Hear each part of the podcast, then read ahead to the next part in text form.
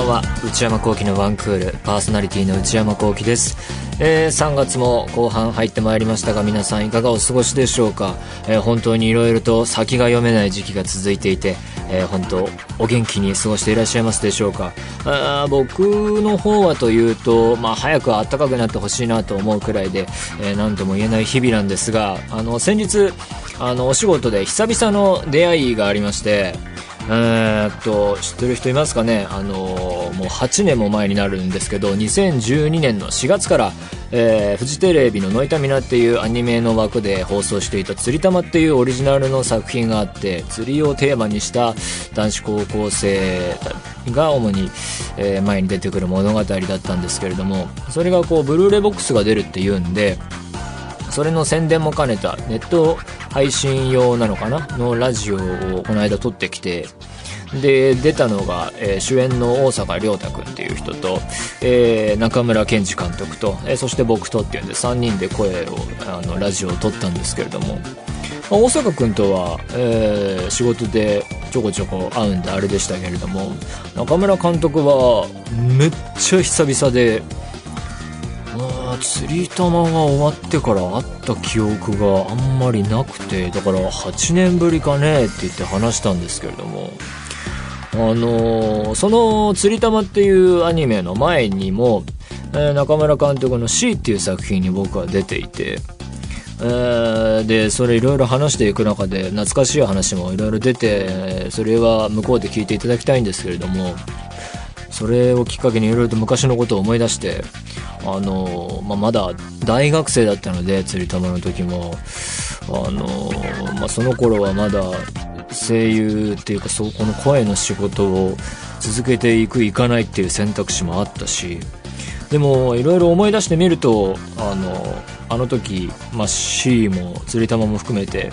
あの、の痛みなっていうところですごい刺激的な面白い作品がいろいろあってそこに出たいなっていう思わせてくれるものがあったしその前にまあ四季っていうホラーの作品もありましたけれどもで、まあ、中村健二監督っていうですねそれの前にすごいとんでもない作品を作ってる人で「もののけ」とかね「宇宙ブランコ」とかねほんと異色のアニメを作ってるクリエイターの人と仕事ができるっていうワクワク感がやっぱ当時大きかったし祭り玉も含めて、まあ、本当濃密な時間を過ごしたなっていうふうに振り返って思い出して、アフレコもすごい時間がかかっていたし、なんて当時のことをいろいろ思い出して、で、まあそういう当時、その、そういう意味ですごいワクワクしていたこともあって、あ、こういう作品が、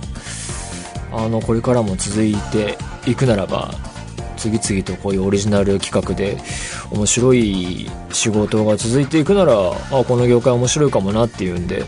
仕事続けれたのかな部分もあったのかなとか思い出して。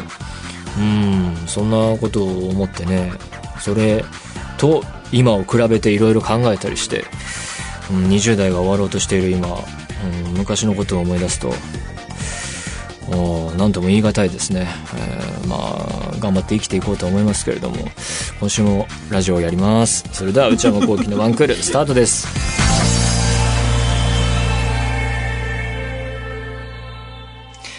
それではお便りを紹介します。えー、ラジオネーム、シッキムさんからいただきました。東京都の方。えー、内山さんこんばんは。もう、題名が、私はパリピエっていう、これ、コーナー、え、パリピのコーナーではなくってことなのかな？えー、内山さんこんばんは。私はある程度年を重ねておりますので、お若い方々のような遊びはしておりませんが、大人には大人の遊び方。より質の高いもの、QOL の向上がテーマとなってきました。クオリティオブライフ、QOL。それはね、僕も富に思いますよ。QOL は大事ですよ。そんな私の最近の楽しみは、友人たちとのホテルでのティータイムです。あー、なるほどね。いわゆるパーティーとは、遠遠く見えそうに見えるもののっていうところなんですかね。よくあるバイキング形式はゆったりとした時間が過ごしにくいので、もっぱらホテルのラウンジでくつろぎつつ休辞してもらいます。は気に入った歌詞があれば、えー、併設のパティスリーで求められますのでおすすめです。はあ自宅でもアフタヌーンティーパーティーを行いたいと思い、先日は横浜の紅茶専門店で講習を受けてきました。茶器も揃いつつあり、友人を呼ぶのが楽しみです。人から見ればただのお茶。そこに投資しているとき、私の人生は最高に贅沢かつ優美だと思います。内山さんも優美なパリピになりませんか？違った形のパリピもあるんだよというメールいただきましたけれどもね。ティータイムと来たか。うん。茶器も揃いつつあり、友人を呼ぶのが楽しみです。俺、これ本当話ずれるかもしれませんけど、茶器、茶器ってね、紅茶だとあの、平たいやつの上にちっちゃいコップカップ、えー、を乗せるっていうのが主流だと思うんですけど、あれに熱いもの注がれて、しかもなみなみ入れられるともう、口にたどり着くまでにこぼしそうなのがすごい嫌で、俺だから僕その文化っていうかね、その、あれがないんでしょうけど、もうでっかいマグカップに半分ぐらい入れても雑に口に運んでもこぼれないぐらいのが僕は好きなんですよね。だから、これ、これとちょっと遠遠い人生を今、とか送ってますね。でも、そういう楽しみがあるっていうのもね、ちょっと、ちらっとは見てますけどもね、普段生きている中では。でも確かにこういういろいろ、今のところはパリピのコーナーも、クラブとか、えー、そういう朝まで飲むっていうのもお送りしてますけれども、メールいただいて、僕のこう、長大な計画ではいろんなパーティーがあるんだっていうのを唱えていきたいっていう、壮大な計画がありますから、そこに向けてはですね、その、いろいろこう、ジャンルとしては、いろんな、私はこういうパーティーですっていうのはありなのかなと思いますので、ぜひぜひ皆さんもね、QOL を向上させていきましょう。ということで何でもいいので送ってみてください。皆様からのお便り引き続きお待ちしています。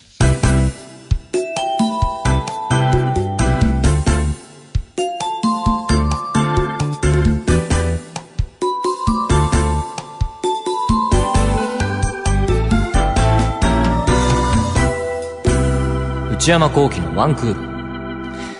内山幸喜のワンクール。続いてはこちらのコーナー。ムビログ。このコーナーは私内山幸喜が最近見た映画についてただひたすら語らせていただくコーナーでございます。久々にやりますね。えー、今回取り上げる作品はこちらです。ミッドサマー。えー、今週ミッドサマーについていろいろ話していくんですけれども、映画を巡るというか、いろいろこうニュース見ていくといろいろあったなと思って、あの、まあ、やっぱり新型コロナウイルスのもたらすものの影響によって、まあ、公開延期になる作品も多かったですね。海外も含めて、ムーランだとか、対策系が、えー、ザ・ニュー・ミュータンツとか、007のね、延期だっていうんで、ワイルド・スピードとか、クワイエット・プレイスの新作とか、日本でもドラえもんがとか、2分の1の魔法っていうピクサーの新作が延期とかね、いろいろ延期になるものもあったし、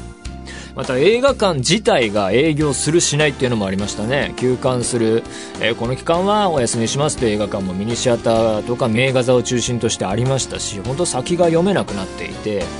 えまあ、海外では映画館を本当大規模に、営業しないっていう動きもありましたしまたその制作レベルにおいても撮影中断するっていうニュースもいくつも見ましたね。ディズニーやネットフリックスが、海外で映画やドラマを制作を中断するとかストレンジャーシングスが中断っていうニュースもあったしうーんなのでこういうということはまあ、対策系を中心として公開延期になり現在、えー、制作途中のものが中断になったりしてこれからわかんないですけど素人考えで言うとかける新作がないようなえー、谷間の時期みたいのは来るのかなと思っていて、まあ、そういう空いたスクリーンどうするのかななんてなんとなく、思って見てるんですけれども、まあ、観客側とすればね新作見るものがないなってなったらで家にいるんだってなったら古い映画をね今今こそ楽しむべきなのかなと思ったりして。あの、今こそテクノロジーを活用というか、まあ、インターネットで今は本当に、えー、データで買えるっていうのも簡単だし、あるいはもっと安くレンタルで、えー、24時間かなとか見放題っていうのもありますし、え、そういうのでクラシック系の名作見るとすごいねやっぱ面白いものたくさんあるんでね。そういうの掘るのもいい時期かななんていうことを思っていますけれども。まあ、今週はミッドサマーやっていくんですが、えー、ミッドサマーは、えー、147分の結構尺の長い映画で、えー、アメリカ映画なんですけれども、監督はアリアスターという人で、この人は脚本もやっていて、えー、今回ミッドサマーはオリジナル作品です。で、アリアスターってどんな人かっていうと、ヘレディタリー継承っていう前作もホラー映画をやってまして、それが長編映画デビューだったらしいんですね、なんと。なので、ミッドサマーは今回ので2作目と。で、生まれたのが1986年なので、まだ33歳。信じられませんね。若すぎるっていうかね、映画のその老成した感じと比べてね、実年齢がとても若いという感動です。ここから30代、40代、50代、60代と、あと一体何本新作が見られるかと思うと、本当ワクワクして楽しみなんですが、えー、ミッドサマーの方に話を戻しますと、出演しているのはフローレンス・ピューっていう女優さんが主演で出てまして、イギリス出身の人でこの人は、えー、他に何の映画出てるかっていうと、もう海外では公開されているストーリー・オブ・マイ・ライフっていう赤草物語の、えー、何度目かの実写化ですね。あれも日本では延期になったそうですけれども、あるいは、マーベルの最新作、最近映画館に行くと必ず予告を見るブラック・ウィドウ。これも延期になったらしいですが、こっちに出てますね。あるいはジャック・レイナーという人や、えー、ウィル・ポールターなどが出ている作品です。えー、こちら、ミッドサマーは制作会社が A24、という会社が関わっていまして、A24 作品であると。この A24、A24 っていう会社は本当今一番間違いない会社で、映画ファンはみんな知っている会社だと思ってますけれども、また、ロゴもね、あの映画始まる時に出てくるあのロゴもすごい憎いくらい洒落てる会社でね、もう目が離せない今会社なんですけれども、えー、近々の作品に目を向けても、フェアウェルっていう現実公開とされているあのウォークアフィナが出ている、アジア俳優がたくさん出ている作品だとか、ネットフリックスで見られるアンカットダイヤモンドとかもね、まだ見てないですけれども、これ、すごい大絶賛されていたし、まあ、その、いろいろ制作レベルで関わってるものもあれば、配給をやってるみたいな立ち位置の作品もあるらしいですが、この A24 はね、本当によくもまあ、こんな次々と両企画をね、クリエイティブが過ぎるだろっていうようなね、会社でね、もう今、一番会議が覗きたい会社の一つですよね。うん、どういう話し合いのもとにね、ここにたどり着くのかっていうのが気になる会社でありますが、えー、ミッドサマーのあらすじを簡単に紹介したいと思います。えー、主人公は女子大生のダニーという人です。えー、彼女はメンタルに問題を抱えていて、同じくメンタルに問題を抱える妹と、え現在、連絡が取れず心配しているというところから始まります。で、そんなダニーには同じく大学生の恋人、クリスチャンという男がいるんですけれども、えまあ、この二人は、えちょっと倦怠期であんまりうまくいっていない状況があると。で、一方、彼氏のクリスチャンの方は、え同級生の男友達たちとスウェーデン旅行を計画中と。で、それは、えー、なんで行くことになったかっていうと、グループのうちの一人のスウェーデン人の交換留学生がいて、そのペレっていう、えー、男性が誘ってくれて、えー、行こうっていう風になったと。で、彼の地元、これがまあ、スウェーデンの中でも自然溢れる山奥の田舎の村なんですけれども、で、えー、夏至に行われる伝統的なお祭り、何十年かに一度っていうお祭りがあるから、そこに来ないかと、えー、言われて、それを体験させてくれるっていうんで、スウェーデンに行くことになったったと。で、当初、クリスチャンはダニーを連れて行く気はそんなになかったんですが、まあいろいろあってダニーも同行することになります。で、結果、えー、男4人とダニーでアメリカから、えー、出かけることになりましたと。で、彼らは一体ペレの地元で、えー、何を体験するのか。まあ、その地元が本当に、その村が自然豊かで、えー、白夜でいつも明るくて、人々は皆笑顔で優しい、そんなところなんですけれども、そこに何が起こるのかという映画です。で、この映画、えー、最初に注意事項だけ言っとくと、まあ、ホラー映画で、えー、スプラッターシーンもありますと。まあ、それが苦手な人は気をつけていただきたいなと思いますし、まあ、結果 R15 指定にもなっている映画です。で、私はもう2回見てまして、えー、結構長い尺なんですけれども、全く2回目も退屈することはなかったですね。えー、で、見た、最初に見た時直後の感想で言うと、もうほんと衝撃的な一本というかね、前作のヘレディタリーの時はですね、まあ、すごいのはわかるんだけれども、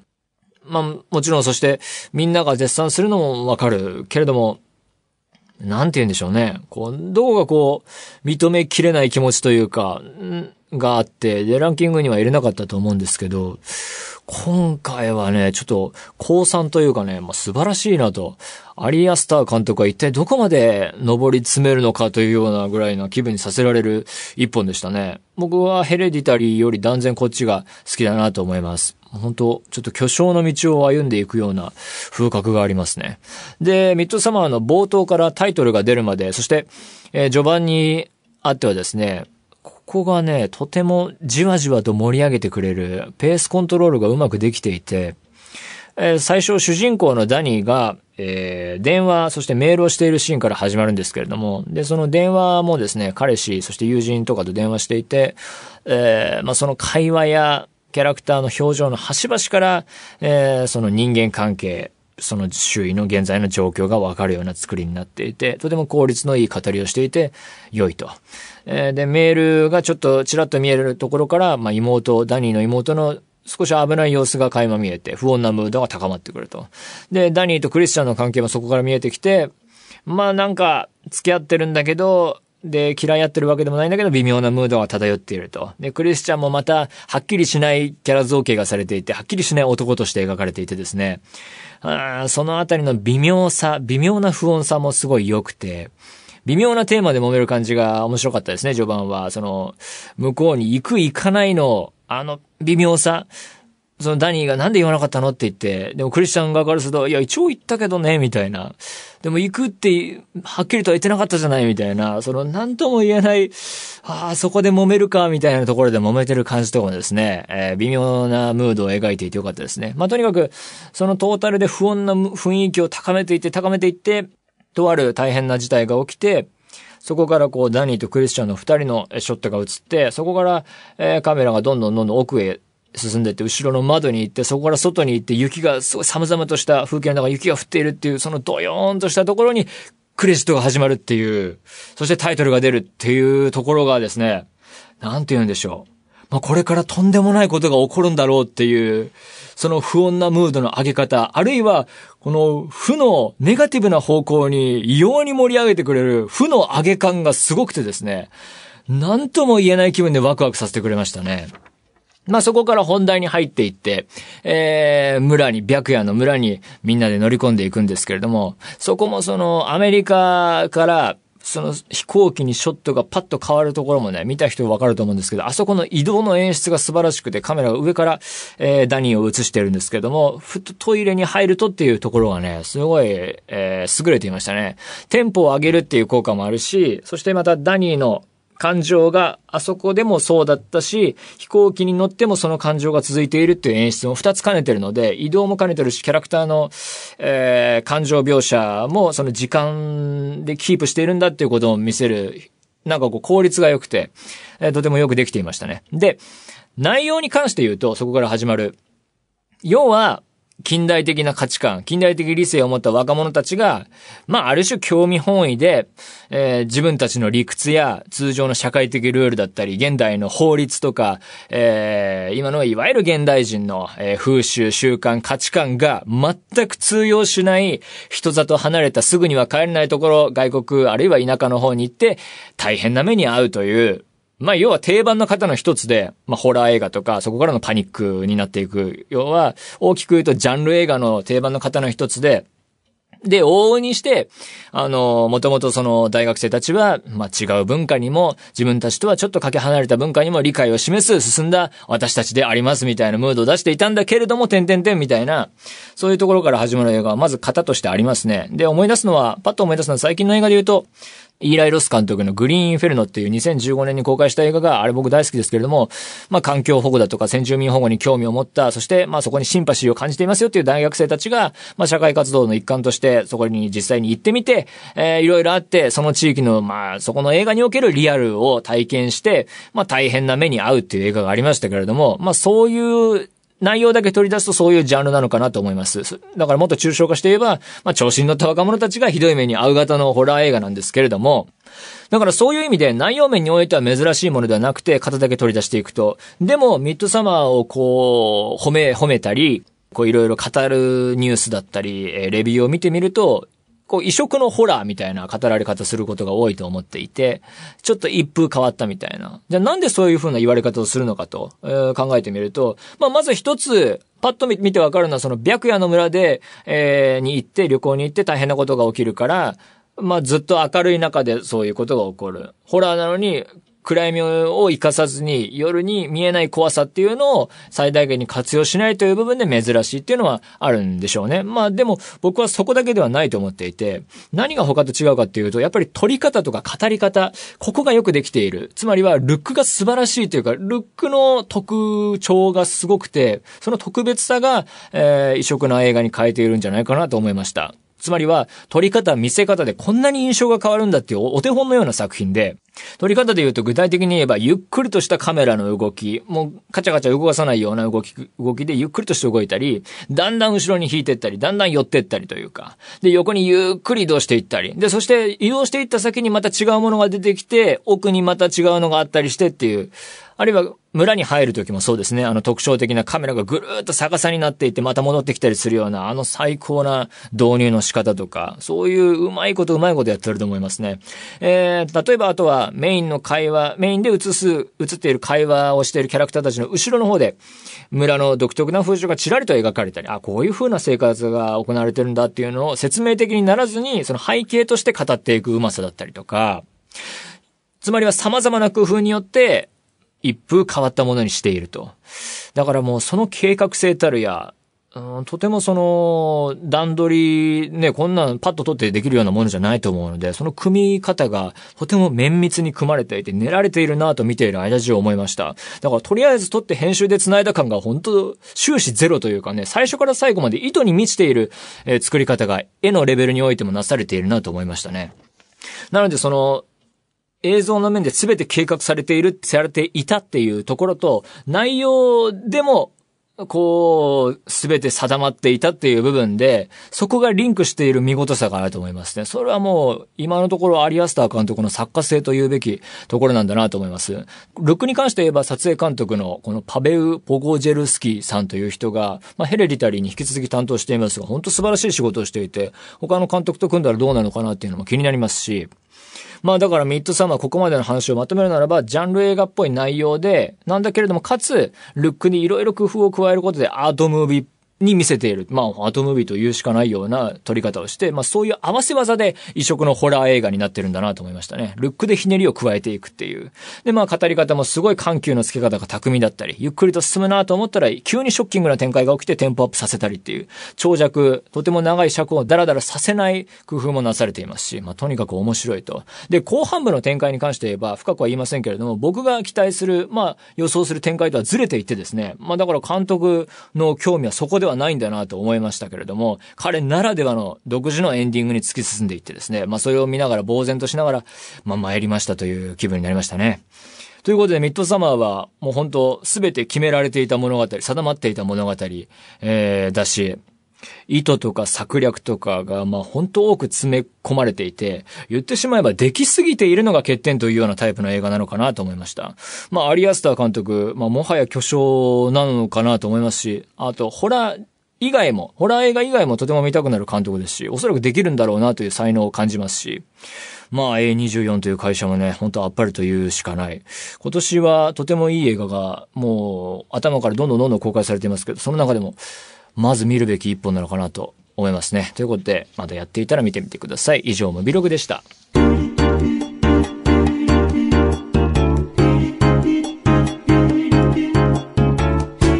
内山幸喜のワンクール。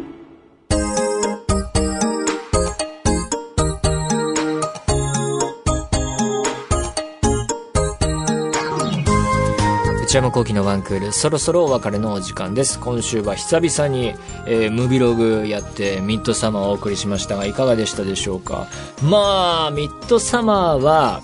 えー、賛否両論あると思いますし、僕もいろいろ会う人は会う人に勧めてますけど、それで見てきた結果、あのあ、ちょっと違ったなっていう人もいらっしゃったりしたので、まあ、それは好みはあるのかなと思うんですけど、僕はでもね、うん、なんていうか、批判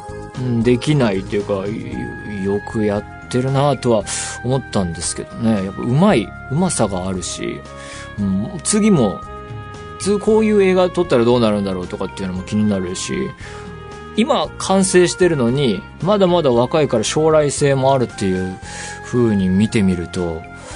どんな人生を歩んできたらあんなオリジナルで作れるのかなというような作品でしたね。まあ映画館えそして映画業界もまたどんな、えー、作品が見られるのかまだまだちょっとね不透明な状況もあるので、えー、難しい部分はありますが昔の映画もたくさんあるんでねいろいろこう掘ってっても面白いえー、時期なのかなとも思います。番組では引き続き皆様からのメールをお待ちしています。現在募集中のコーナーは、パリピな皆さんの今週もいただきました。日常を教えていただく、私はパリピ。えー、私、内山幸輝に10分喋ってほしいトークテーマを提案していただく、内山さん、これで10分お願いします。買い物不詳な私、内山幸輝の財布をこじ開けられるような買いな商品をお勧めしていただく、内山さん、これ、買いです。今抱えている悩みをなるべく詳しく教えていただくお悩みプロファイル。皆様のブルーの思い出をポエムにしていただくブルーポエム。そして皆さんの身の回りにいるマイペースすぎる人を報告していただく内山さん打ち上げ来ないってよ。他にも最新の流行を少しだけ覗いてみるトレンドハッシュタグ。私が最近見た映画についてただひたすら語るムビログ。そして話題になっているエンターテインメント作品などの普段は表に出ない関係者の方にお話を伺う中の人インタビュー。これらのコーナーで取り上げてほしい商品や作品、人物なども募集中です。すべてのメールはこちらのアドレスへお願いいたしますたします。one.joqr.net one.joqr.net